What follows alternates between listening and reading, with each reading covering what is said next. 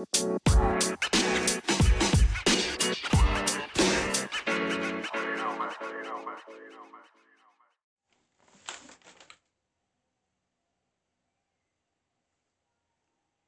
2 Dayu Nada celimuan. Apa-apaan ini? Bukankah ia baru saja membuka pintu kamar mandi di rumah Benu? Kenapa setapak melewati ambang? Tahu-tahu ia ada di pasar. Dan pasar mana ini? Ia amati lagi suasana sekeliling baik-baik. Los pedagang memanjang di kanan kirinya, saling berhadapan. Terpisah oleh gang selebar kira-kira 2 meter dan beratap plastik bergelombang sehingga cahaya matahari bisa masuk. Situasi lengang karena pasar itu sudah jauh melewati jam sibuknya. Ini sudah pukul 15.30. Tak lama lagi sore tiba. Beberapa lapak sudah kosong. Hanya tersisa lapak-lapak yang menyediakan sembako, makanan kering, dan keperluan rumah tangga harian. Tak aneh sudah tak banyak lagi pembeli berlalu lalang Para pedagang pun sudah sangat rileks menjaga lapak dan toko masing-masing. Beberapa bahkan mengobrol dengan rekan sesama penjual. Nada menengok ke belakang. Memang ada pintu di arah punggungnya, namun itu adalah pintu salah satu toko yang sudah tutup. Sebuah kunci gembok baja berukuran besar mengancing rapat daun pintu. Apa pun yang ada di dalam sana pastilah sangat berharga. Mungkin harta karun atau emas lantakan. Gadis itu memijit keningnya. Ia coba buka pintu. Tentu tak bisa. Masalahnya, jelas dari arah itu tadi ia masuk atau datang ke tempat ini. Tapi pintunya berbeda. Yang ini biru gelap, sedang daun pintu kamar mandi rumah penuh berwarna hijau terang. Nada memencet-mencet dahi untuk memastikan ia masih berpikir benar. Lalu ia ucek-ucek mata untuk mengecek matanya tidak halu Ya, ini jelas kejadian nyata, bukan mimpi. Tapi peristiwa barusan benar-benar tak terjelaskan. Ia ambil ponsel dari saku rok abu-abu.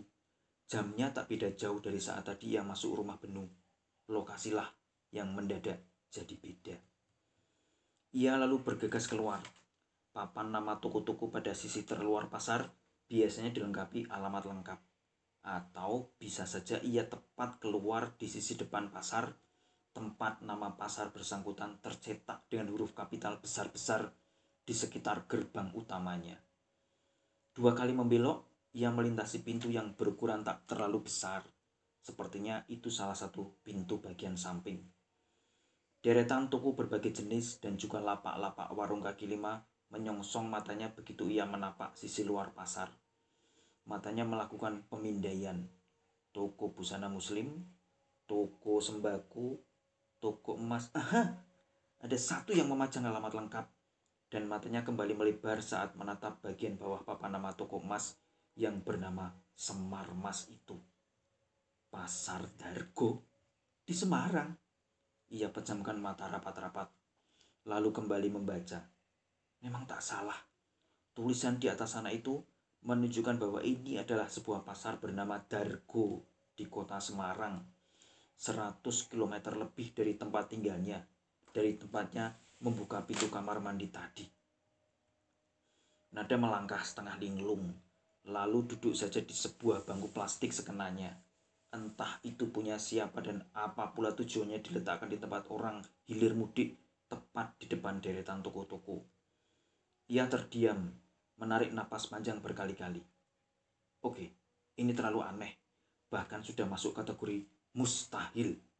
Ia sudah teramat sering melihat hal-hal dan fenomena tak masuk akal yang tak ternampak oleh mata orang normal. Tapi yang ini tadi benar-benar jauh di luar realita.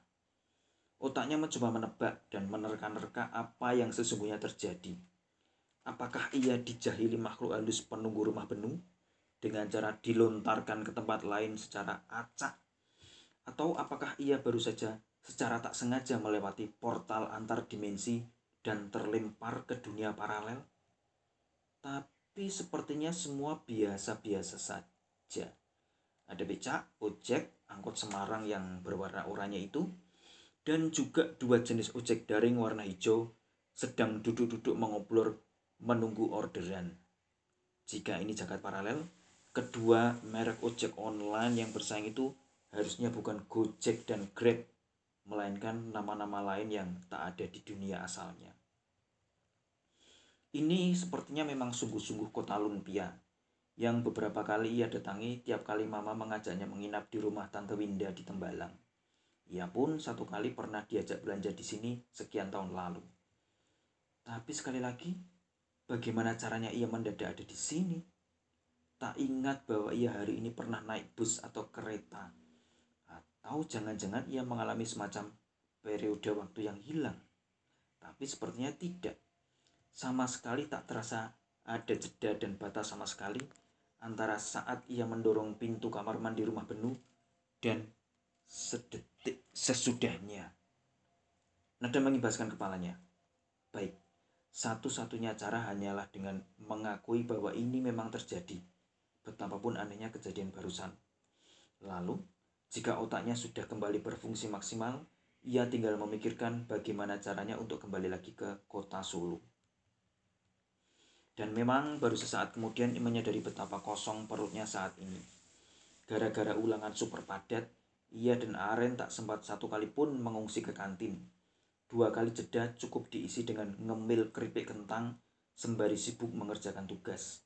Dan sedianya, ia tadi memang tak singgah lama di rumah Benu agar bisa langsung pulang dan menyantap apa pun yang dimasak ibu di rumah. Ia merogoh saku rok sebelah kanan dan menarik keluar selembar uang kertas.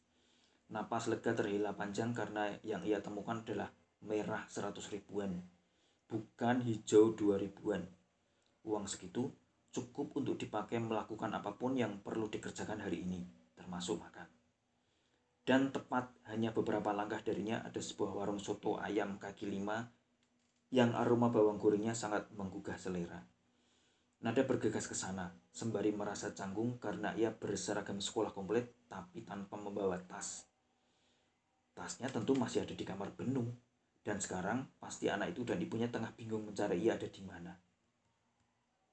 Ia masuk dan menjumpai warung itu sepi. Hanya ada satu pengunjung di ujung bangku panjang sebelah sana. Seorang gadis berbaju hijau berusia 20-an yang cantik sekali. Gadis itu asyik bersantap sambil sibuk bermain dengan ponselnya. Nada memesan semangkuk soto ayam dan segelas es jeruk. Sembari menunggu pesanan, ia mengeluarkan ponsel untuk berkonsultasi pada Google bagaimana cara mencari bus antar kota tujuan Solo di sini. Tentu saja ia asing dengan hal-hal demikian, karena kunjungan-kunjungannya ke Semarang selalu bersama Mama. Tinggal naik mobil, tidur, tahu-tahu sudah masuk Banyumanik. Hari ini tentu tak bisa begitu. Ia harus cari sendiri jalan keluar dari sini. Pasti bisa toh juga bukannya akan naik ke puncak Gunung Everest. Pesanannya diantar tepat ketika kedatangan sebuah pesan SMS membuat alisnya berkerut. Sialan, ia menggumam pelan. Lewat pelan, lewat pesan itu, operator selulernya menginformasikan bahwa kuota datanya telah habis. Sehingga penggunaan internet sesudah ini akan dikenai biaya data standar. Dan upaya cek pulsa menghasilkan angka hanya senilai 1.200 rupiah yang tentu tak cukup dipakai melakukan apa pun. Nada membuang napas selalu menghibur diri dengan menyi, menyuapkan sesendok soto berdaging empuk disertai sate telur puyuh. Saat pulsa atau kuota data habis, normalnya ia tinggal request mama. Sayang hari ini jadwal mama padat karena mama menjadi narasumber sebuah simposium fisika tingkat nasional di Bandung. Kalau ia SMS sekarang, boleh jadi pesannya baru dibaca mama sore atau bahkan nanti malam. Dan yang seperti itu tak terjadi hanya sekali dua, melainkan hampir setiap hari. Sambil mengunyah, matanya berkeliaran mencari gagasan. Yang termudah tentu mencari counter seluler, lalu membeli paket data termurah. Penting bisa digunakan mencari info, lalu menggunakan aplikasi ojek menuju terminal bus terdekat. Namun, saat matanya tertambat pada gadis yang amat cantik itu, sesuatu menggugahnya. Betul, gadis usia 20-an itu memang cantik sekali. Dan bahkan melewati standar kecantikan para peserta kontes Miss atau putri ini itu. Rambutnya tebal hitam, sedikit berumbak, dikuncir rapi pada bagian belakang kepala. Dagunya tebal lancip dengan pipi yang amat rapi. Sedang kulitnya adalah perpaduan putih bersih ala artis Korea, namun juga bersemu kuning langsat yang sangat khas gadis Jawa. Siang itu, sang gadis mengenakan kemeja lengan panjang hijau pupus dan celana denim biru laut. Perpaduan warnanya sangat nyaman di mata. Dan itu entah kenapa membuat Nada tak segan bergeser mendekat tanpa ragu. Mbak, maaf, boleh teteringin bentar nggak? Yang jelas agak ganjil untuk ukurannya karena selama ini ia cenderung pendiam dan agak anti pada orang-orang asing. Gadis usia 20-an itu menoleh dengan sorot mata ramah. Oh, iya ya, bisa dong, bentar. Ia langsung memutus apa pun yang barusan tengah menyibukkannya. Jemari yang lentik menari pada layar ponsel. Nah, udah, yang namanya Dayu, katanya.